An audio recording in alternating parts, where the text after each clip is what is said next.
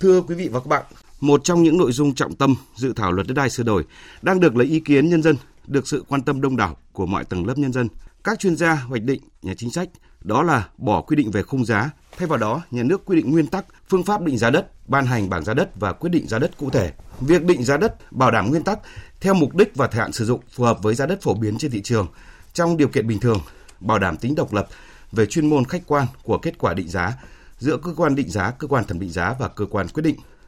Nhiều ý kiến nhận định nếu xử lý khơi thông được chính sách về giá đất thì những vấn đề khác của luật đất đai cũng sẽ được xử lý, kể cả việc thu hồi đất, bồi thường, hỗ trợ tái định cư. Vậy các vấn đề pháp lý điều chỉnh về giá đất và định giá đất cần phải có cơ sở khoa học và phù hợp với thực tiễn như thế nào? Dự thảo luật đất đai sửa đổi. Đây là nội dung chúng tôi bàn luận trong chương trình đối thoại hôm nay với sự tham gia của các vị khách mời. Xin trân trọng giới thiệu Phó giáo sư tiến sĩ Ngô Chí Long, Phó Chủ tịch Hội đồng Khoa học Đào tạo Trường Đại học Thành Đông. À, xin chào thính giả của Đài Tiếng Nói Việt Nam.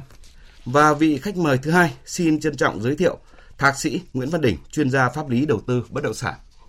Dạ, xin chào quý thính giả của Đài Tiếng Nói Việt Nam. Thưa quý vị và các bạn, khung giá đất được đặt ra nhằm mục đích quản lý giá đất trên toàn bộ thị trường, làm căn cứ để khống chế bảng giá đất của các địa phương, xác định nghĩa vụ tài chính liên quan đến đất đai.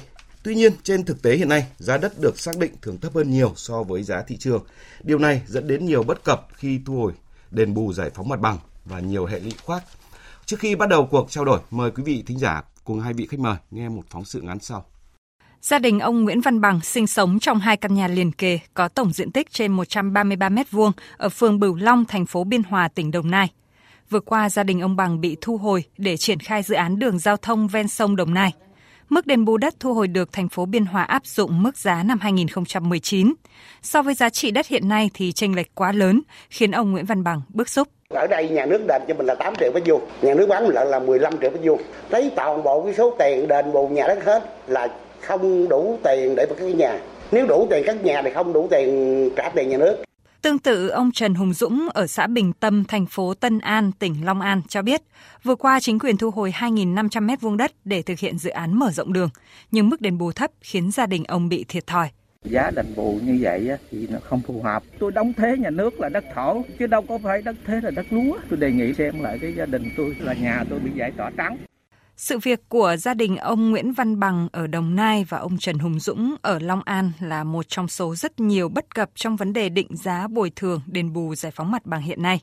Ông Đỗ Duy Thường, Phó chủ nhiệm Hội đồng Tư vấn Dân chủ Pháp luật, Ủy ban Trung ương Mặt trận Tổ quốc Việt Nam cho rằng Mức bồi thường bằng tiền cần căn cứ vào giá đất theo giá thị trường tại thời điểm thu hồi đất, bỏ không giá đất. Nhưng mà xác định giá đất, nhà nước vẫn phải quy định mà. Bây giờ nông dân ta thiệt nhất là về cái giá Thực tiễn hiện nay giá đất được định giá theo khung thấp hơn rất nhiều so với giá trị thật trên thị trường, dẫn đến tình trạng một số dự án bị chậm tiến độ do người dân không đồng tình với giá trị đền bù khi giải phóng mặt bằng. Luật sư Nguyễn Xuân Vũ, công ty luật LHT và Cộng sự cho rằng Luật đất đai năm 2013 quy định rằng cái khung giá đất ấy là phải sát với giá của thị trường. Tuy nhiên, à, Ủy ban nhân dân các địa phương ấy, khi ban hành cái khung giá đất thì cái khung giá đất đó nó rất thấp so với giá thị trường và chính cái quy định này nó mới dẫn đến những cái hành vi không trong sáng trong quá trình mà ban hành cái khung giá đất. Điều này nó dẫn đến thất thoát cho ngân sách nhà nước từ đất đai và nó cũng ảnh hưởng đến quyền lợi của người dân nữa. Do đó khi mà chúng ta bỏ đi khung giá đất ấy, thì vừa đảm bảo được cái việc rằng là nó không thất thoát ngân sách nhà nước trong đối trong lĩnh vực đất đai đồng thời nó cũng đảm bảo sự bình đẳng của người dân khi nhà nước quyết định thu hồi đất. À, vâng, vừa rồi là những ví dụ liên quan đến hệ lụy do việc khung giá đất, bảng giá đất do nhà nước định giá khác xa, thấp xa so với thị trường. Và trên thực tế thì có rất nhiều câu chuyện như thế này. Và trước hết thì xin mời Phó Giáo sư Tiến sĩ Ngô Trí Long, Phó Chủ tịch Hội đồng Khoa học Đào tạo Đại học Thành Đông. Thì ông có bình luận gì những cái điều mà phóng sự vừa nêu ạ? Ta thấy qua cái phóng sự vừa nêu có hai cái hiện tượng của ông ờ, Nguyễn Văn Bằng và ông Trần Hùng Dũng thì một trong những vấn đề mà gây cái phân tâm bức xúc cho người đó là cái giá đền bù không sát với giá thị trường gây thiệt hại rất là lớn. Ví dụ như thực tế hiện nay thì chúng ta thấy là cái giá mà nhà nước quy định ý, thì chỉ vào khoảng 3 đến 70 phần trăm. Thì đặc biệt là đối với những giá đất mà đô thị thì chỉ bằng 30 phần trăm giá thị trường. Mà chính cái sự đền bù này không thỏa đáng không sát với giá thị trường cho nên dẫn đến một cái phân tâm một cái bức xúc của người dân chúng ta biết rằng trong cái thực tế hiện nay thì à, có vào khoảng hàng 100 đơn kiện ấy, thì người ta tính ra vào đến 6 đến 70 đơn là chủ yếu về do đa đất, do đất đai. Thế thì trong cái đó thì ta thấy vấn đề này thì là một vấn đề chúng ta cần phải xem xét. Để làm sao đền bù cho những đối tượng mà bị thu hồi đất ấy, phải cái giá làm sao, sát với giá tiệm cận hay người ta nói mấy khác là tiệm cận với giá thị trường còn nói với bằng giá thị trường thì khó xác định đúng không? Thì đấy là quan điểm cá nhân tôi. Cho nên chính cái điều sự cách xa biệt giữa giá đền bù cũng như giá thị trường cho nên dẫn đến những cái bức xúc của người dân. Dạ, vâng. thạc sĩ nguyễn văn đình ông có ý kiến gì thêm? Ờ, Vâng, ờ, chúng ta thấy rằng ở trong các cái quan hệ ờ, pháp luật do luật đất đai điều chỉnh ấy, thì chúng ta thấy rằng là có nhiều nhóm quan hệ, ví dụ như là nhóm quan hệ giữa những người sử dụng đất với nhau hoặc là mối quan hệ giữa các cái cơ quan quản lý nhà nước trong quá trình quản lý sử dụng đất. Tuy nhiên là tôi thấy rằng cái vấn đề cái nhóm quan hệ lớn nhất quan trọng nhất của à, luật đất đai điều chỉnh đó chính là quan hệ giữa người sử dụng đất với nhà nước. Tức là cái thông qua hai cái cái hành vi chủ yếu là một là cái, cái quan hệ trao quyền sử dụng đất của nhà nước cho cho người dân và thứ hai là cái quan hệ thứ hai là quan hệ thu hồi đất của nhà nước tức là quan hệ ngược lại thế thì uh, hai nhóm quan hệ này thì nó đều liên quan đến cái vấn đề về tài chính đất đai đó chính là giá đất định giá thì phải nó chúng ta đang nói rằng giá đất phải sát giá thị trường như như chuyên gia Long có nói. Có nghĩa rằng là chúng ta khi chúng ta giao đất cho người dân thì cũng phải sát giá thị trường thì mới đảm bảo sự công bằng bình đẳng giữa những người sử dụng đất mà tránh thất thoát. Và thứ hai là khi nhà nước thu hồi đất của người dân cũng phải có cái giá đất mà nó sát với giá thị trường thì nó mới đảm đảm bảo cái hài hòa lợi ích cho người dân và giữa các cái chủ thể ừ, khác. Cho nên chúng ta thấy rằng là tinh thần của đất đai sửa đổi lần này chúng ta cũng đang cố gắng đi theo cái hướng là, giá đất chúng ta bỏ không giá đất và và tính giá đất theo giá thị trường đó thì và đấy là cái nhiệm vụ mà quan trọng nhất của luật đất đai lần này theo chuyên gia thì cái cơ chế pháp lý cũng như là cái cách tính giá đất của nào theo cái luật của đất đai 2013 thì nó có những cái bất cập như thế nào nó dẫn đến cái việc mà định giá với xác định giá đất nó không sát thị trường dẫn đến các cái trường hợp khiếu nại khiếu kiện do người dân thấy cái giá bồi thường của mình nó bị thiệt thòi. À, đối với cái nhóm quan hệ về uh, thu hồi đất của người dân ấy thì đa số thì là do ủy ban dân cấp huyện là ban hành quyết định đối với hộ gia đình cá nhân. Và cái những cái lô đất giá trị nhỏ thì chúng ta thường định giá đất theo cái phương pháp hệ số điều chỉnh giá đất. À, chúng ta hiện chúng ta có năm phương pháp điều chỉnh à, phương năm phương pháp định giá đất thì phương pháp chủ yếu để áp dụng trong cái trường hợp thu hồi đất vẫn là phương pháp theo hệ số điều chỉnh. Đó. Thì cái phương pháp này chúng ta đã nói quá nhiều đến những cái hạn chế của của phương pháp bởi vì chúng ta đã dùng trên cơ sở là à, là bảng giá đất của địa phương được ban hành 5 năm một lần và nhân với hệ số điều chỉnh ban hành hàng năm thì cái phương pháp này thì nó có rất nhiều bất cập bởi vì là cái bảng giá đất thì cũng tính trên cơ sở khung giá đất của trung ương và nó bị khống chế bởi mức trần và mức sàn. Và thứ hai là cái hệ số điều chỉnh giá đất thì nó cũng không theo kịp với sự phát triển. Đa số các địa phương là cho rằng là người dân cho rằng là cái hệ số nó không, không theo kịp sự phát triển. Hoặc là ví dụ như là thành phố Hồ Chí Minh là có những cái năm mà ban hành hệ số đến mười mấy lần ca bằng mười mấy lần thì cũng có nghĩa rằng là cái bảng giá đất nó quá thấp. Và mười mấy lần thì vẫn là đôi khi nhiều trường hợp vẫn là thấp hơn so với giá thị trường. Đó chính là vấn đề của chúng ta là đối với phương pháp là Ờ, duy trì khung giá đất, bảng giá đất ừ, và và hệ số điều chỉnh giá đất thì phương pháp này nó được đánh giá là là hơi lạc hậu so với thời điểm hiện nay. Dạ vâng. Chính cái việc cơ chế chính sách về giá đất không theo kịp thực tiễn phát triển kinh tế xã hội của đất nước, quyền và lợi ích của người dân nên đã tạo ra nhiều hệ lụy tiêu cực trong công tác quản lý nhà nước về đất đai.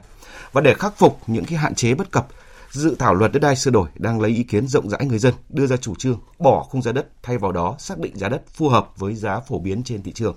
Và có thể nói việc bỏ phung khung giá đất sau nhiều năm thực hiện được coi là sự đột phá về tư duy quản lý đất đai. Vậy bản chất của cái việc bỏ khung giá đất này như thế nào thưa Phó giáo sư tiến sĩ Ngô Chí Long?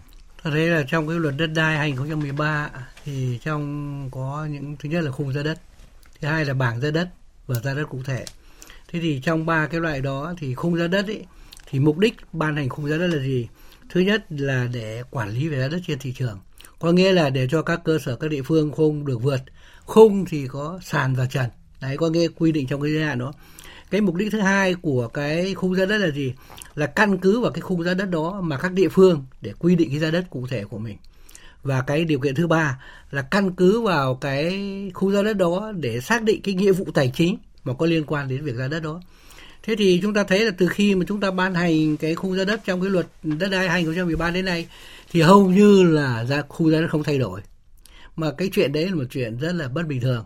Thế thì trước cái sự bất cập đó thì thấy là sự chính ban hành cái khung giá đất đó cho nên nó dẫn đến rất nhiều cái hiện tượng tiêu cực. Mà những hiện tượng tiêu cực dẫn đến thì hiện tượng tiêu cực tham nhũng thất thoát đồng thời gây sự khiếu kiện rất là lớn. Mà chính vì vậy thì à, tại cái nghị quyết 18 của trung ương về cơ chế quản lý đất đai thì phải nói rằng một trong những cái đột phá trong cơ chế quản lý đất đai đó là bỏ khung giá đất. Thế thì bỏ khung giá đất ấy, thì nó có tác dụng như thế nào? Có nghĩa nó không có một sự ràng buộc nữa một sự vòng kim cô nữa. Mà trên cơ sở đó thì chỉ có bảng giá đất và khung giá đất bảng giá đất và giá đất cụ thể. Cho nên ta thấy là việc bỏ khung giá đất này thì có một tác dụng rất là lớn. Có nghĩa là tháo gỡ những cái mặt tiêu cực mà do khung giá đất gây ra. Tháo, sẽ xóa bỏ những cơ chế nhũng nhiễu cơ chế tham nhũng cơ chế tiêu cực. Và đặc biệt là cái việc vận dụng để làm nghĩa vụ tài chính trong việc đền bù hoặc trong tính cái giá trị đất đầu tư thì đây là một vấn đề mà theo tôi nghĩ đây là có tính chất đột phá những cái đột phá đó liệu chúng ta có khả năng thực thi được để định cái bảng giá đất cũng như giá đất cụ thể có sát gần với giá thị trường hay nói một cách khác là tiệm cận với giá thị trường hay không là một vấn đề chúng ta cần phải nói rõ. Dạ vâng. Thạc sĩ Nguyễn Văn Đỉnh, ông kỳ vọng gì cái với cái việc mà giải quyết được những cái bất cập khó khăn hiện nay trong công tác quản lý về đất đai mà khi mà chúng ta bỏ không gian đất? Um, chúng ta đang xây dựng cái đạo luật đất đai lần thứ 5 ờ, trong lịch sử thì chúng ta thấy rằng à, đối với đạo luật đất đai lần đầu tiên năm 1987 thì chúng ta không có khái niệm giá đất vì đơn giản chúng ta cũng không thừa nhận đất đai là một cái thứ à, tài sản hàng hóa có thể giao dịch được. Đến lần đầu tiên chúng ta quy định về giá đất là năm 1993 thì chúng ta quy định về về giá đất. Thì khi đó chúng ta đã đầu lần đầu tiên quy định ngay về khung giá đất. Có nghĩa rằng khung giá đất là cái sự um, uh, ban hành của nhà, nước theo một cái nghị định của chính phủ. Tức là chúng ta thấy rằng là cái khung giá đất nó cũng có những cái vai trò nhất định trong lịch sử. Vì trong cái thời buổi chúng ta đang mới chuyển bắt đầu chuyển dịch từ, từ uh, nền kinh tế tập trung bao cấp sang kinh tế thị trường ấy thì chúng ta cũng cũng cần có một sự quản lý uh, từ trung ương. Đó khung giá đất thì nó vẫn phát huy những cái ưu điểm rất quan trọng. Thứ nhất là nó thể hiện cái sự thống nhất từ trung ương đến địa phương. Chúng ta thấy rằng là pháp luật chúng ta xây dựng thường theo cái mô hình là ờ, là trung ương ban hành những khung và địa phương cụ thể hóa theo phù hợp với các cái điều kiện của địa phương. Và thứ hai là nó cũng giúp tạo ra cái sự ổn định nhất định. Ờ, ví dụ như là giữa hai tỉnh thành thì có thể là không có sự so sánh về mặt tranh lệch nó gây ra mất ổn định xã hội đó thì vì bởi vì là hai cái tỉnh thành đó thì cạnh nhau thì đều phải theo khung. Nó đều phải nằm trong khung. Đó thì nó nó thể hiện những vai trò nhất định. Nhưng tuy nhiên là đến cái thời điểm hiện nay sau 30 năm thi hành cái luật sau 30 năm kể từ cái luật đất đai năm 93 ấy, thì là chúng ta thấy rằng khung giá đất nó cũng đã có những cái yếu tố lạc hậu và nó không theo kịp với sự phát triển nữa nhưng chúng ta đã nêu ra. Sau đó là việc bỏ khung giá đất thì tôi, tôi cũng đồng ý là nó là một cái cái chủ trương rất là đúng đắn. Nói là đột phá hay không thì tôi cũng không không hoàn toàn là đồng ý lắm bởi vì là đột phá nghĩa là chúng ta phải làm những cái gì đó mà nó mới lạ hoàn toàn chúng ta bỏ khung đi có nghĩa là chúng ta chúng ta đang trả lại những cái bất bình thường để chúng ta đưa ra trạng thái bình thường. Mà lẽ ra nó phải như thế.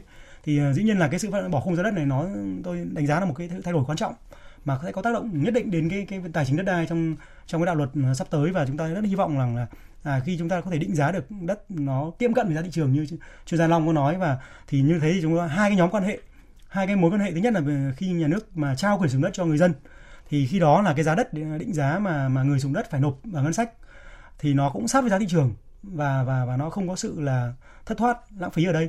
Và thứ hai là khi nhà nước thu hồi lại quyền dùng đất của người dân, thì cũng có cái sự đền bù thỏa đáng, hỗ trợ thỏa đáng cho người dân, thì khi đó thì tránh được cái việc khiếu kiện, rồi bất ổn định xã hội và đảm bảo những cái phúc lợi xã hội, an sinh xã hội cho người dân. Vâng. Trong cái việc định giá đất thì dự thảo luật đất đai cũng đưa ra hai cái điều quy định về bảng giá đất và giá đất cụ thể. Xin hỏi Phó Giáo sư Tiến sĩ Ngô Chí Long thì ông có bình luận như thế nào về cái việc mà cơ quan soạn thảo tiếp tục đưa ra hai điều quy định về bảng giá đất và giá đất cụ thể? Ta thấy là cái dự thảo về luật đất đai sửa đổi 2013 đến nay thì nó khác với cái, dự thảo cái, cái luật giá đất 2013 ở chỗ là nó bỏ không giá đất. Thế tuy nhiên vẫn còn lại cái bảng giá đất và giá đất cụ thể. Thế thì ở đây ta phải hiểu ở đây là cái hiến pháp Việt Nam nó đã luật định ấy là đất đai thuộc sở hữu toàn dân. Cho nên cái giá ở đây là giá quyền sử dụng đất chứ phải là quyền sở hữu. Đấy chúng ta phải phân biệt ở đây. Đấy đó là cụ thể như vậy. Thế thì hiện nay về cái dự thảo của 2000 dự thảo để sửa đổi 2013 có những điểm mới gì so với cũ? Thì có bốn cái điểm mới về bảng giá đất. Thứ nhất là nguyên tắc là phải xác định theo giá thị trường, có nghĩa là không căn cứ vào khung nữa. Cái thứ hai là thay đổi cái thời hạn ban hành bảng giá đất. Thì trước kia là 5 năm một lần, thì bây giờ là một năm. Thì đây là cái điểm mới thứ hai. Cái điểm thứ ba là thay đổi căn cứ và điều chỉnh cái bảng giá đất. Và cái thứ tư là bổ sung trường hợp sử dụng bảng đất như thế nào. Để đấy đối với bảng giá đất. Còn trong trường hợp về cái giá đất cụ thể thì ờ, lần này thì nó cũng lại quy định như thế này. Thứ nhất là nó sẽ quy định áp dụng trong trường hợp nào cái trong cái luật đất đai trong dự thảo nó mới. Cái thứ hai là quyết định giá đất thì do ai quyết định? Từng cấp một và thứ ba là đối với khu vực mà bảng giá đất đã có cái vị trí cụ thể thì cách tính nó như thế nào và trong cái vấn đề này về giá đất cụ thể để thì đã được chính phủ trong cái luật nó dự thảo là chính phủ sẽ quy định cụ thể cái quy chế xác định nó như thế nào. Vâng. Thế, theo phó giáo sư thì việc quy định hai cái cái điều bảng giá đất và giá đất cụ thể thì nó sẽ tạo thế nào trong cái thực thi? Ta thấy là nói chung là phải có bảng giá đất là vì trên cơ bảng giá đất thì chúng ta thấy là sẽ có cái nghĩa vụ đóng góp, cũng như cái trong cái đối với cái người mà sử dụng đất như thế nào. Và cái thứ hai phải tính những cái giá đất cụ thể, là vì trên cơ sở chúng ta biết là bảng giá đất là quy định chung. Còn giá đất cụ thể là từng cái vị trí xác định cụ thể thì cái đó nó sẽ áp dụng vào từng đối tượng cụ thể cho nên cần phải phân biệt rõ hai cái là bảng giá đất và giá đất cụ thể hai cái khác nhau còn tất nhiên trên cơ sở đó thì cái khu, giá đất cụ thể thì không thể tách rời cái bảng giá đất được thì hai cái có, có, có quan hệ chặt chẽ với nhau thế thì hai cái điểm chung của nó dù xác định bảng giá đất dù hoặc cái bảng giá đất hoặc giá đất cụ thể thì đều phải tuân thủ theo cái giá thị trường và nó áp dụng trong những trường hợp nào thì quy định rất là rõ trong trong cái dự thảo của luật đất đai chúng ta đã đã nêu. Thạc sĩ Nguyễn Văn Đỉnh, ông có ý kiến như thế nào? Ờ, tôi cũng đồng ý với lại uh, chuyên gia Long là chúng ta phải duy trì hai cái cơ chế là bảng giá đất và giá đất cụ thể. Vì là bảng giá đất chúng ta hiểu rằng nó là một cái giá đất để chúng ta làm các hoạt động thường xuyên hàng ngày liên tục. Ví dụ như khi người dân nộp các cái khoản về tài chính như là lệ phí hoặc như cấp sổ đỏ chẳng hạn, người ta muốn nộp các khoản lệ phí trước bạ hay là những cái khoản ví dụ như là vi phạm hành chính thì phải nộp phạt thì chúng ta thấy những cái hoạt động thường xuyên mà nó những cái ờ, cái khoản thu nó cũng không lớn lắm thì chúng ta có thể duy trì bảng giá đất và một cái vai trò bảng giá đất rất là quan trọng đó là như chúng ta đang thấy cái chủ trương mà mà mà phó thủ tướng Trần Hồng Hà cũng thường xuyên trao đổi là đó là một cái mong muốn mà định hướng xây dựng theo hướng là à khi người dân giao dịch với nhau giao dịch uh, chuyển dịch uh, chuyển nhượng quyền sử dụng đất với nhau thì khi đó thì chúng ta dùng cái giá nào để chúng ta tính cái thuế uh, ví dụ thuế thu nhập cá nhân từ cái giao dịch đó. Thì hiện nay chúng ta đang tính theo giá trên hợp đồng và nếu mà giá trên hợp đồng thấp thì chúng ta đang dùng giá theo uh, theo theo theo bảng giá uh, trên tại khu vực thì ờ, theo cái xu hướng sửa đổi thì chúng ta sẽ thấy rằng là cơ quan nhà nước sẽ định hướng là dùng cái bảng giá đất luôn để ờ, áp để định giá cái ờ, cái thuế hai phần trăm thuế cho cá nhân đó. Thì khi đó thì người dân người ta sẽ có động lực, có động lực để người ta kê khai giá thật. Tức là ví dụ như người ta giao dịch với nhau giá là 10 đồng, nhưng bảng giá đất là ví dụ là 5 đồng chẳng hạn, thì có nghĩa rằng người dân vẫn cứ kê khai giá là 10 đồng bình thường. Thì, và nhưng nhà nước sẽ thu nghĩa vụ tài chính theo cái giá 5 đồng thôi. Có nghĩa rằng là cái 10 đồng đấy nó lại có vai trò quan trọng đó chính là một nguồn cơ sở dữ liệu đầu vào rất quan trọng để chúng ta định giá, để chúng ta ờ, thu thập một cái gọi là cơ sở dữ liệu về giá, về thị trường giá đất và làm cơ sở để lần sau chúng ta lại dùng cái cơ sở đó để chúng ta ban hành bảng giá đất của năm sau chẳng hạn, ví dụ thế. Hoặc chúng ta có sự điều chỉnh kịp thời trong cái năm đó, nghĩa là chúng ta đang thu thập được những cái giá thật. Hiện nay thì cơ chế chúng ta vẫn là là theo là cơ chế là tính giá trên hợp đồng, cho nên là người dân là có xu hướng là muốn khai giá thấp đi. Và chúng ta có câu chuyện là là nhà đất hai giá chẳng hạn, thì ờ, có thể là theo cái xu hướng điều chỉnh đó thì thì sẽ chúng ta sẽ tránh được câu chuyện là, là giao dịch hai hai giá. Thì bảng giá đất nó cũng rất là quan trọng. Nhưng mà cái giá đất cụ thể thì cũng nó cũng rất là quan trọng ở trong những cái trường hợp mà uh, mà ví dụ như nhà nước giao đất cho cho cho hộ gia đình cá nhân hoặc là giao đất cho doanh nghiệp để thực hiện dự án hoặc là nhà nước ờ, thu hồi đất của hộ gia đình cá nhân thì khi đó là cái quyền lợi của uh, của của doanh nghiệp của người dân khi đứng trước một quyết định đấy là rất là quan trọng. Người dân bị bị mất đi mảnh đất quyền sử dụng đất của mình hoặc là doanh nghiệp có một cái khu đất thì khi đó là nó thay đổi cơ bản các quan hệ đất đai, vì khi đó là là nó sẽ sinh ra câu chuyện là nếu chúng ta không định giá thật sự sát thì nó sẽ ảnh hưởng rất là lớn đến quyền và nghĩa vụ của các bên. Cho nên là tôi cũng ờ, rất là tán thành câu chuyện là chúng ta dùng ờ, hai cái loại, song song hai cái loại giá là bảng giá đất và giá đất cụ thể. Thế nhưng mà việc vẫn quy định cái bảng giá đất hàng năm thì nó có ảnh hưởng và nó có tạo thuận lợi như nào hay là nó, bởi vì trên thực tế trên thị trường thì giá đất biến địa đổi theo từng thời điểm, từng thời gian và thậm chí mỗi vùng, mỗi nơi khác nhau? Vâng, đúng là người cũng có băn khoăn câu chuyện là chúng ta đang hiện nay là đang bảo giá đất là 5 năm một lần. Bây giờ chúng ta sẽ ờ, chuyển sang là là một năm một lần thì liệu có đã là đã là đã là cập nhật thời sự rồi nhưng mà liệu đã, đã sát chưa? Thì có nghĩa là chúng ta không thể có cái hạ tầng để chúng ta làm ban hành bảng giá đất theo kiểu hàng tháng được. Chắc là một năm nó rất là khó rồi bởi vì là quy trình bảng giá đất chúng ta phải từ tư vấn sau đó để đến cơ quan tài nguyên môi trường trình.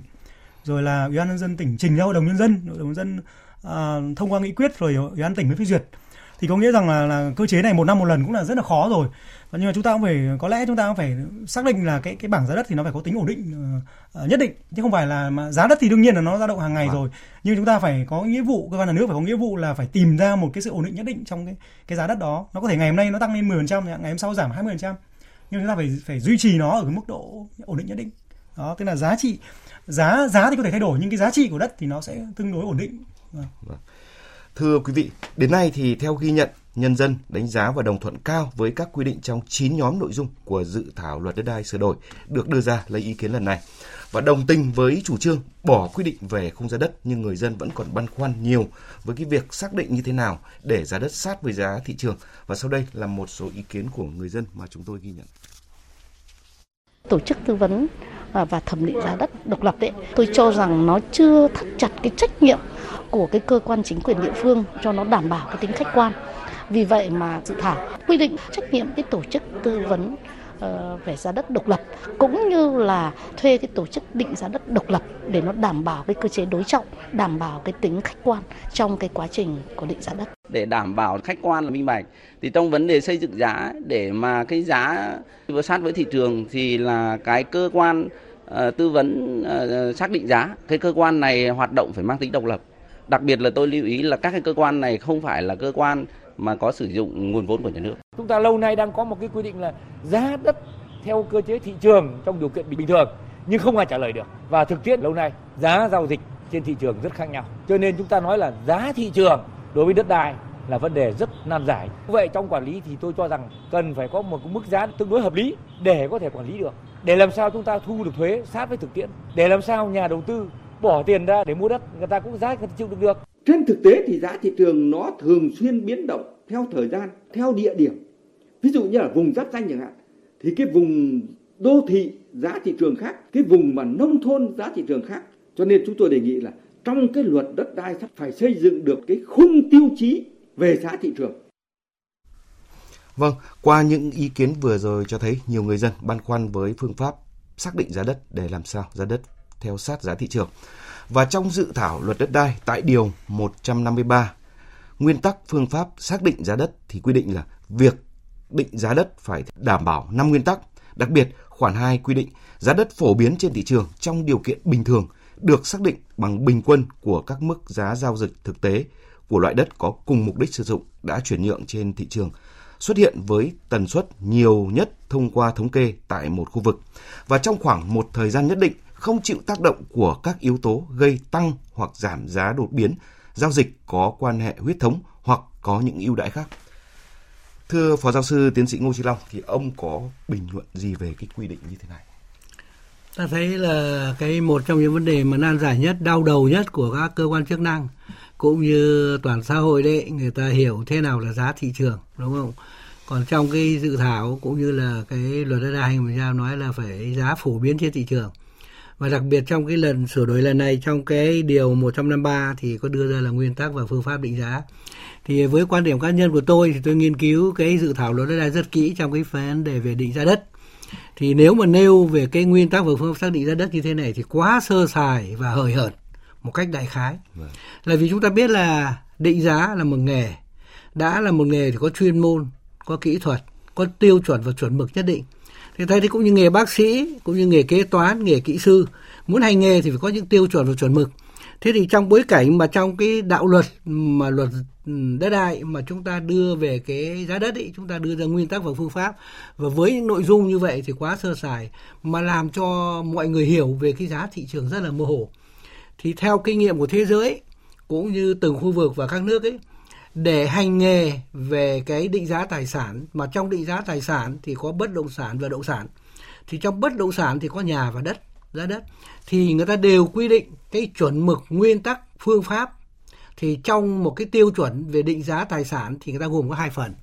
Phần thứ nhất là những khái niệm chung. Thế nào là giá thị trường, thế nào là giá phi thị trường?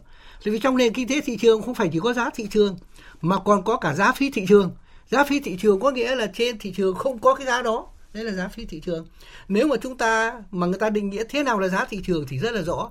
Có nghĩa là sự trao đổi hai bên đồng thuận, không có sự ép buộc, mà giá này giá phổ biến, mà hai bên đều hiểu thông tin một cách đầy đủ, chắc chắn nhất, mà không có sự ép buộc. Đấy là giá thị trường. Nó đã quy định rất rõ. Mà với cái dự thảo mà trong điều luật đề là nguyên tắc và phương pháp thẩm định giá mà định giá tài đất mà nêu như vậy chưa đủ. Tôi thấy là ví dụ là cái nguyên tắc định giá nói chung ấy đối với bất động sản cũng như máy móc thiết bị đặc biệt đối với đất ấy, thì có 11 nguyên tắc không phải chỉ có 5 nguyên tắc ví dụ như vậy. Cho nên theo quan điểm cá nhân tôi để cho mọi người mà có thể hiểu một cách cụ thể cũng như nó làm cơ sở để những cái chuyên gia những người làm công tác định giá người ta có chuẩn mực người ta tiến hành thực thi đó thì chúng ta cần phải xây dựng cái tiêu chuẩn định giá tài sản thì cũng như các nước, ví dụ thế giới thì có tiêu chuẩn định giá quốc tế. Từng khu vực ASEAN thì có EU có tiêu chuẩn định giá. Từng nước có, ví dụ Philippines có, Singapore có. Thì hiện nay ở Việt Nam, Bộ Tài chính cũng đã xây dựng cái tiêu chuẩn thẩm định giá tài sản. Thế thì ngay cái thuật ngữ cũng không thống nhất. Bộ Xây dựng thì dùng khái niệm là định giá bất động sản. Bộ Tài nguyên Môi trường thì dùng giá là định giá đất. Nhưng riêng Bộ Tài chính thì dùng là tử thẩm định giá tài tài sản thế cái từ khái niệm thuật ngữ về thẩm định giá là hoàn toàn không chuẩn xác. Thẩm định là gì? Thẩm định có nghĩa là định lại, tái định lại. Cũng như trong một phiên tòa trong xét xử về tư pháp ấy, thì có sơ thẩm, phúc thẩm và giám đốc thẩm. Thế thì anh nói là thẩm định giá có nghĩa là cái việc định lại, tái định lại. Thì trong nền kinh tế thị trường chúng ta biết rằng có rất nhiều nhu cầu định giá ban đầu. Chứ không phải có định giá lại cho nên nếu mà ta dùng cái thuật ngữ mà thẩm định giá là hoàn toàn không chính xác mà không phù hợp với thông lệ quốc tế đồng thời chưa thống nhất với cái khái niệm của cái trong cái bộ luật uh, nhà ở cũng như luật kinh doanh bất động sản hay về luật đất đai. Cho nên theo quan điểm của tôi cho nên hiện nay thì để làm rõ hiểu thế nào là giá thị trường và giá phi thị trường thì chúng ta cần phải hoàn chỉnh và sửa đổi lại cái tiêu chuẩn định giá tài sản của Việt Nam. Thì tiêu chuẩn định giá tài sản Việt Nam thì gồm hai phần. Phần đầu là những khái niệm rất là chung. Và đồng thời trong đó có quy định tiêu chuẩn và đạo đức hành nghề ngoài những khái niệm chung. Và sau đó cái phần thứ hai, bất kỳ một cái tiêu chuẩn định giá nào của quốc tế, của khu vực cũng như từng nước một, thì người ta đều quy định những cái phương pháp định giá cụ thể từng lĩnh vực một. Ví dụ bất động sản, bất động sản từng từng loại một. Ví dụ bất động đối với công nghiệp như thế nào, đối với từng lĩnh vực một. Hay là đối với giá đất thì từng loại đất khác nhau, thì có những phương pháp khác nhau. Thế thì ở đây thì nếu mà chúng ta chỉ đưa vào cái luật mà nhà nước, nguyên tắc và phương pháp với cái nội dung như vậy thì tôi nghĩ là quá sơ sài và cảm thấy nó làm dối rắm thêm vấn đề. Người ta không hiểu, thế làm giá đất phổ biến trên thị trường. Mà trong những cái tiêu chuẩn đó, người ta có quy định rất rõ thế nào là giá thị trường. Thì đây là căn cứ chuẩn mực để cho những người hành nghề thực thi. Đồng thời, căn cứ chuẩn mực về mặt pháp lý để cho những cơ quan thanh kiểm tra giám sát trong quá trình thực thi cái việc định giá. Đồng thời nó cũng là một căn cứ quan trọng để cho các cơ quan tư pháp xem xét những hành vi của hoạt động định giá có đúng hay không. Cho nên với quan điểm cá nhân tôi, trong cái điều 153 về nguyên tắc phương pháp định giá cần phải xem xét lại. Mà cái nghị quyết 18 của Trung ương về cơ chế quản lý đất đai, người ta đã nói là gì? Phải xây dựng cái cơ chế và phương pháp định giá và nếu mà cơ chế phương pháp định giá chỉ nêu như thế này thì chưa đủ, ví dụ như vậy. Cho nên luật có tính chất ban hành những nét cơ bản nhất, có tính chất khung, có tính chất nguyên tắc. Còn sau đó phải thể chế bằng những cái nghị định hoặc dưới nghị định còn có những quyết định và có những thông tư và quyết định. Cho nên về vấn đề này thì hiện nay trên cái thị trường cũng như trong công luận cũng như cơ quan chức năng và cơ quan hành pháp, tư pháp cũng như cơ quan hoạch chính sách thì cũng hiểu khái niệm này nói thực cũng còn khá mơ cho nên để hiểu một cách thống nhất và có chuẩn mực cụ thể mà mọi người đều hiểu nhau thì chúng ta cần phải ban hành cái tiêu chuẩn định giá tài sản. Mấy hiện nay Bộ Tài chính đã ban hành rồi mà trong cái tiêu chuẩn thẩm định giá cái thuật ngữ thì không chuẩn xác. Nhưng người ta nghĩ như thế nào giá thị trường, thế nào giá phí thị trường. Tôi cũng đồng tình với ờ, trao đổi trước với uh, chuyện luật sư uh, Định cũng nói là ví dụ chỉ có một mảnh đất chỉ có mình nó có thôi độc đắc vô nhị thì không thể có giá thị trường. Thì đó là giá phi thị trường.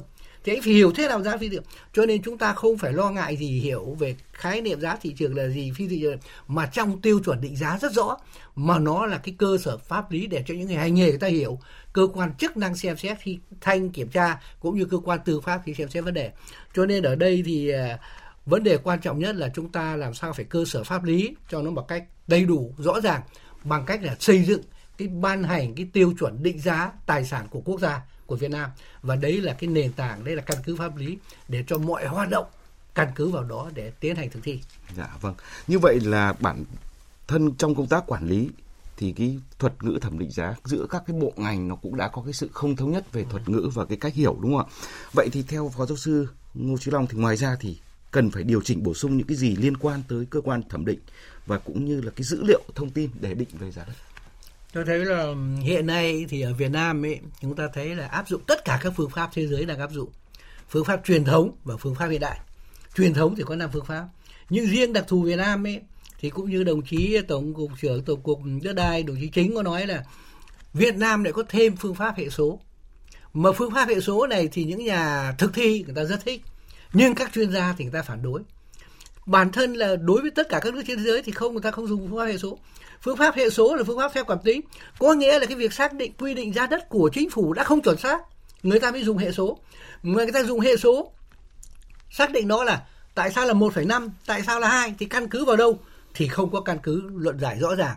Mà cái này là theo cảm tính cũng như trong một cái vị trí trong một cái mảnh trong một cái lô đất các lô đất thì thường thường là những cái lô đất mà đầu hồi thì bao giờ cũng có vị thế hơn những cái lô đất ở trong giữa. Người ta tính theo hệ số có thể tính hệ số là 1,3, 1,5, 2, thế thì ở đây thì là vì do cái việc quy định giá không chuẩn xác sát với giá thị trường cho nên buộc người ta phải theo một cái phương pháp gọi là phương pháp cảm tính. Mà anh đã dựa trên một cái đã không chuẩn xác anh lại theo một cái cộng thêm với phương pháp cảm tính nữa là phương pháp hệ số thì cái kết quả ra hoàn toàn vô nghĩa không sát với thị trường. Cho nên với quan điểm cá nhân tôi thì một trong, hiện nay có rất nhiều những phương pháp để chúng ta xây dựng. Trong đó phương pháp đầu tiên mà hay áp dụng nhất là phương pháp so sánh. Phương pháp so sánh trên điều kiện là giá thị trường căn cứ vào tiêu thức nào, tiêu chí nào để so sánh. Thế thì trong cái điều kiện tôi cũng đồng tình với luật sư đình, có những cái mảnh đất hoàn toàn không có những cái, chỉ có một, không có hai thế thì không thể dùng phương pháp so sánh được, là vì không có giá thị trường. Thế thì trên cơ sở ta sẽ dùng phương pháp thẳng số, phương pháp thẳng dư, phương pháp chiết khấu. Ví dụ như vậy. Nhưng mà một trong những vấn đề quan trọng, dù xác định bất kỳ phương pháp nào, cái hệ thống thông tin, dữ liệu cực kỳ quan trọng gây cái quan trọng. Thế thì hiện nay tại sao những thông tin đầu vào đã không chuẩn xác? Bản thân, cái người mà hành nghề cũng không có năng lực chuyên môn và cách đầy đủ. Cho nên vừa qua chúng ta thấy cục quản lý giá, thanh kiểm tra một số đơn vị thẩm định giá thì đã tuyết còi và cũng đánh giá một cách thực chất, hiện nay đội ngũ rất còn hạn chế. Thế thì trong bối cảnh hiện nay thì một sản phẩm tốt thì có hai cái quan trọng. Một là cái máy cái tốt, nguyên liệu đầu vào phải tốt. Thế thì ở đây, một sản phẩm định giá tốt, có nghĩa là cái cơ sở luật pháp phải chuẩn xác, cái năng lực đội ngũ phải chuẩn chuẩn chu, có trình độ đáp ứng được nhu cầu đó. Và đối với định giá, nó là một khoa học, đồng thời nó là một nghệ thuật. Khoa học là gì? Nó dựa trên cái cơ sở pháp lý, cơ sở nguyên tắc khoa học của nó còn nghệ thuật là gì? Dựa theo kinh nghiệm của từng người một. Thế thì chúng ta thấy là trong một cái mảnh đất thì không bao giờ có thể hai cái định, người định giá, hoàn toàn định giá chuẩn xác là một tỷ bốn trăm năm mươi nghìn như nhau. Mà có thể người là tỷ tư, người là tỷ sáu, người là tỷ bảy, thậm chí người hai tỷ. Cho nên cái đó là một nghệ thuật, đó là kinh nghiệm. Cho nên qua đây chúng ta thấy là để giúp cho cái việc xác định sát với giá thị trường, một trong những yếu tố quan trọng cực kỳ nhất đó là những thông số dữ liệu đưa vào hết sức đáng tin cậy mà hiện nay chúng ta cũng phải công nhận rằng chưa có một cơ quan nào chính thống để công bố cái dữ liệu đó một cách đầy đủ. Mà chính vì vậy trong cái nghị quyết 18 của Trung ương ấy thì ban này là phải tất cả mọi cái giao dịch bất động sản, đất đai phải thông qua sàn. Thông qua sàn có nghĩa là mọi cái giao dịch đó một cách được công khai. Chúng ta thấy hiện nay một trong những hoạt động, một trong cái người dân thì nói người ta dùng một hình ảnh dân thì dân gian đúng không? Những cái lợi cho người ta thì ta sẵn sàng người ta làm. Cho nên căn cứ vào cái bảng giá đất ấy để quy định tính thuế cái nghĩa vụ nộp thuế của anh. Mà với cái bảng giá đất thấp hơn cái giá giao dịch hiện nay sát giá thị trường thì người ta dạy gì người ta khai cái giá thực của người ta. Vâng. cho nên cái nghị quyết 18 của trung ương đã đưa ra một vấn đề mà tôi hoàn toàn ủng hộ là mọi cái giao dịch bất động sản đều phải thông qua sản là công khai nhất. Mà thông qua sàn đó thì mọi thông tin hoàn toàn minh bạch và đấy là một căn cứ một cơ sở dữ liệu cập nhật hết sức quan trọng để giúp cho cái việc định giá tốt ở các nước ấy người ta xây dựng một cái hệ thống dữ liệu gọi là database rất là quan trọng đáng tin cậy đấy là căn cứ để xác định giá đất sát với giá thị trường. Dạ, vâng. Còn ý kiến của ông Nguyễn Văn Đình thì sao? Ờ, ừ, chuyên gia Long nói rất là đầy đủ về cái về mặt kỹ thuật định giá rồi các cái phương thức định giá rất là sâu về về chuyên ngành. Tôi chỉ bổ sung về cái khía cạnh pháp lý của định giá thôi. Thì, ờ, như anh Long có nói về cái việc là chúng ta có rất nhiều luật điều chỉnh về vấn đề giá đất cũng như là giá bất động sản nói chung. Chúng ta có luật đất đai chúng ta quy định về định giá đất. À, luật giá của thì chúng ta quy định về, về, về cái thuật ngữ mà chúng ta có những cái tiêu chuẩn thẩm định giá như, như anh Long có nói. Đó, tiêu chuẩn thẩm định giá là ban hành do bộ tài chính ban hành dưới dạng các cái thông tư và để cụ thể hóa cái luật giá à, và thứ ba là cái luật kinh doanh bất động sản thì cũng có quy định về định giá bất động sản. Đó. Thì chúng ta thấy rằng là chúng ta dùng cái thuật ngữ là định giá và thẩm định giá. Thế thì ý nghĩa nó khác nhau như thế nào? Ví dụ như luật đất đai chúng ta quy định là định giá bởi vì là chúng ta thấy rằng là định giá đất khi nhà nước giao đất cho cho doanh nghiệp thực hiện dự án chẳng hạn hoặc là khi nhà nước thu hồi đất của dân ấy, thì là cái việc định giá bởi vì chúng ta thống nhất với nhau rằng là người dân và doanh nghiệp có quyền sử dụng đất. Thế còn không mất đi cái quyền sở hữu toàn dân về đất đai và đại diện chủ sở hữu của nhà nước. Có nghĩa là nhà nước với vai trò là đại diện chủ sở hữu sẽ quyết định cái giá lô đất đấy nó có giá trị là bao nhiêu. Dĩ nhiên chúng ta thấy rằng là chúng ta đang có áp lực là để xây dựng cái định giá đất nó sát giá thị trường mà nó nó nó minh bạch nhất, nó sòng phẳng nhất. Đấy, chúng ta cứ giả định như lý thuyết chúng ta có thể xây dựng được cái định giá đất mà nó sát giá thị trường đi. Thì có nghĩa rằng là cái việc mà định giá đất đó nó thể hiện cái cái vai trò của nhà nước. Bởi vì là vai trò của đại diện chủ sở hữu mà khi chúng ta là một cơ quan mà, một tổ chức nào đó mà là chủ giữ của một thứ tài sản gì đó, thì về nguyên tắc là là là cơ quan đó có quyền định giá cái thửa đất đó. Đó chính là cái triết lý của chúng ta khi định giá đất. Và chúng ta đang đang đang thể hiện bằng cái quyết định hành chính của ủy ban nhân dân. Mọi cái giá đất đều định giá bằng quyết định của ủy ban nhân dân cấp huyện hoặc cấp tỉnh. Đó, tùy theo từng trường hợp. Có nghĩa rằng nó là một quyết định hành chính và có giá trị bắt buộc áp dụng. Đó, và và và và đó là ý nghĩa của phần định giá. Thì hiện nay chúng ta ờ, định giá đất thì chúng ta đang, trong luật đất đai thì chúng ta đang quy định là cơ quan tài nguyên môi trường. Đó là sở tài nguyên môi trường sẽ uh, sẽ tổ chức định giá và trình hội đồng thẩm định uh, hội đồng thẩm định giá đất của và và và và thẩm định và sau đó thì trình ủy ban nhân dân cấp tỉnh phê duyệt phê duyệt. giá đất. Uh, có nghĩa rằng là um, là cái cái quyết định giá đất đó đó là cái quyết định hành chính và có tính quyền lực. Đó và còn cái việc hoạt động thẩm định giá theo luật giá thì nó tôi được hiểu rằng nó là cái hoạt động mà mà không phải là mang tính quyền lực đó mà nó đôi khi có thể là ví dụ như là hai doanh nghiệp mà muốn mua bán tài sản của nhau thì thì một doanh nghiệp sẽ thuê cái thẩm định giá. Trên cơ sở là tự nguyện. Anh đã thuê một vài đơn vị thẩm định giá để anh có cái giá tham khảo để anh thương thảo với bên kia. Đó ý nghĩa của thẩm định giá tôi cũng đồng ý với lại chuyên gia long là tôi cũng đã nghiên cứu khá là kỹ các cái tiêu chuẩn thẩm định giá của bộ tài chính. Và chúng tôi cũng đã nghiên cứu là khá kỹ các cái uh, thông tư số 36 năm 2014 của bộ tài nguyên môi trường về các cái phương pháp định giá đất. Và tôi thấy là nó rất là giống nhau. Đó về mặt là phương pháp là tôi thấy là nó cơ bản giống nhau nó cũng dựa trên uh, À, tôi bỏ, bỏ qua cái phương pháp hệ số đi. Thì chúng ta có bốn phương pháp kia mà theo thông lệ quốc tế thì giống nhau. Phương pháp à, à thặng dư phương pháp à, à, so sánh phương pháp à, thu nhập phương pháp chiết trừ đúng không ạ? Nó cơ bản là giống nhau và và hai cái cái vì nội dung giống nhau nhưng mà chúng ta đang trao cho hai cái thông tư khác nhau của hai bộ khác nhau quản lý. Và chúng ta đang có một câu chuyện là gì? À hiện nay thì giá đất chúng ta đang trong luật đất đai thì chúng ta đang trao cho đang trao cho cho cho cơ quan tài nguyên môi trường định giá. Đó và và cơ quan tài nguyên môi trường để làm hai việc vừa là tham mưu về giao đất hoặc thu hồi đất vừa là tham mưu về giá đất thì chúng ta vô hình chung chúng ta đang đưa ra một cái gọi là vòng tròn lặp vòng tròn kín. Tức là anh làm tất cả mọi việc thì là liệu cái, cái sự công khai minh bạch nó có có có phải là tốt không? Đã đảm bảo chưa? Thì do đó có một luồng quan điểm cho rằng là cơ quan tài nguyên môi trường cứ tham mưu về về giao đất và thu hồi đất. Nhưng mà cái việc định giá đất thì để cho cơ quan về tài chính sở tài chính tham mưu thì nó sẽ đảm bảo cái tính độc lập tương đối và khách quan thì tôi cũng cũng thiên về phương pháp này vì là như nói như anh Long là cái định giá đất thì nó phải trao cho cơ quan tài chính thì hợp lý hơn. Tôi tôi xin bổ sung nếu mà nói về giao tài chính thì giải pháp tốt nhất để ra đất sát giá thị trường phải là tổ chức định giá độc lập dạ. là vì nó là một nghề chuyên môn một nghề độc lập nó có những nguyên tắc chuẩn mực của nó chứ còn nếu mà tài chính thì cũng là quản lý về công tác giá nhưng mà phải đưa một cái bộ phận chính xác một cơ quan tổ chức đó các nước là như vậy. Đấy, vâng. Vâng vấn đề nhận được sự quan tâm của nhiều người dân là cái hội đồng thẩm định giá tư vấn xác định giá cơ quan quyết định giá phải đảm bảo được cái tính độc lập khách quan trong xác định giá đất được quy định trong dự thảo luật đất đai. Vậy theo phó giáo sư tiến sĩ ngô trí long thì quy định như trong dự thảo đã đảm bảo cái thẩm quyền và trách nhiệm tính độc lập khách quan của các cơ quan này hay chưa? Ta thấy là cái hội đồng thẩm định giá là cần thiết. Dạ. Khác với từ thẩm định giá mà Bộ Tài chính quy định là tiêu chuẩn thẩm định giá, đúng không? Hai cái khác nhau. Thì ta thấy là hội đồng thẩm định giá thì như trong cái luật dự thảo ấy thì theo tôi nghĩ là chưa đảm bảo cái tính độc lập khách quan của nó tại sao? Rất nhiều cơ quan tham gia nhưng trong đó chỉ có một thành viên là gì một thành viên là cái tổ chức định giá độc lập mà ta thấy là đã là một cái hội đồng về mặt chuyên môn thì phải đòi hỏi có những cái người am hiểu về chuyên môn sâu. Ta thấy mà trong cái hoạt động hội đồng thì theo nguyên tắc là gì? Thiểu số phục vụ đa số, mới đi đa số.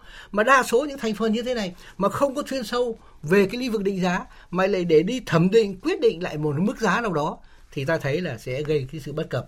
Thế thì chúng ta thấy vì cái vụ đất ở đông anh thì cũng rất là rõ ràng. Cơ cấu thành phần thì đủ.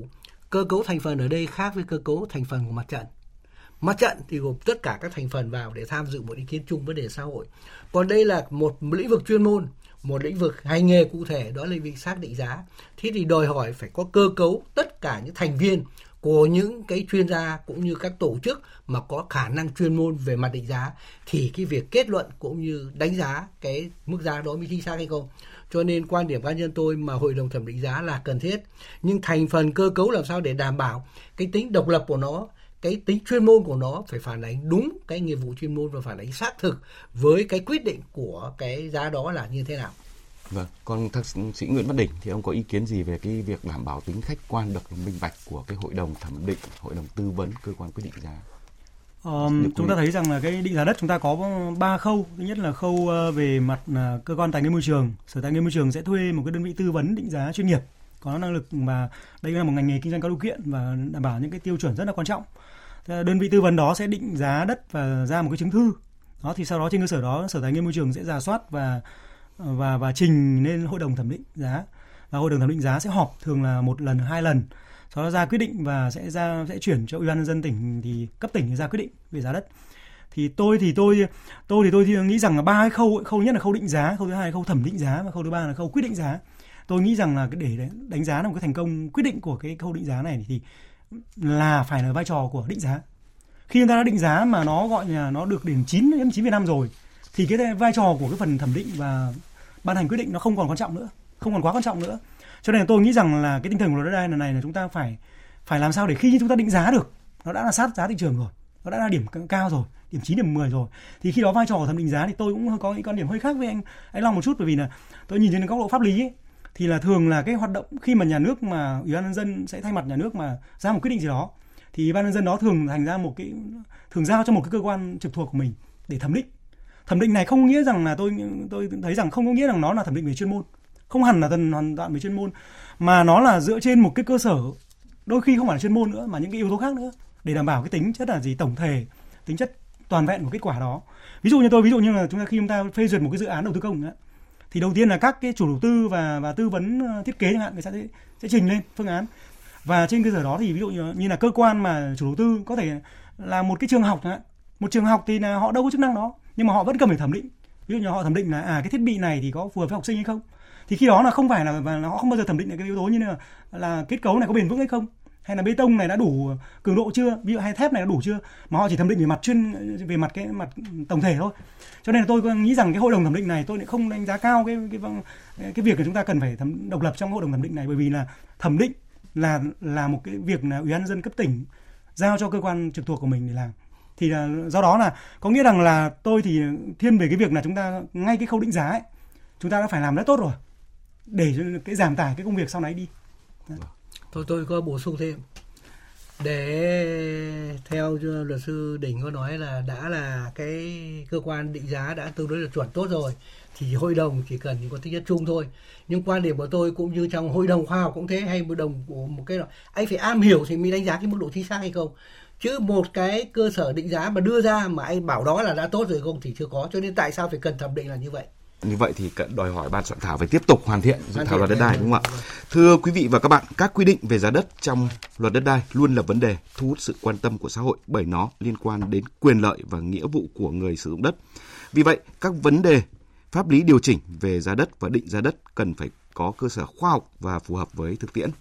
Đến đây, thời lượng dành cho chương trình đối thoại đã hết. Một lần nữa, xin cảm ơn Phó Giáo sư Tiến sĩ Ngô Trí Long, Phó Chủ tịch Hội đồng Khoa học Đào tạo, Đại học Thành Đông, Thạc sĩ Nguyễn Văn Đỉnh, chuyên gia pháp lý đầu tư bất động sản đã tham gia chương trình đối thoại hôm nay. Cảm ơn quý vị thính giả đã quan tâm theo dõi.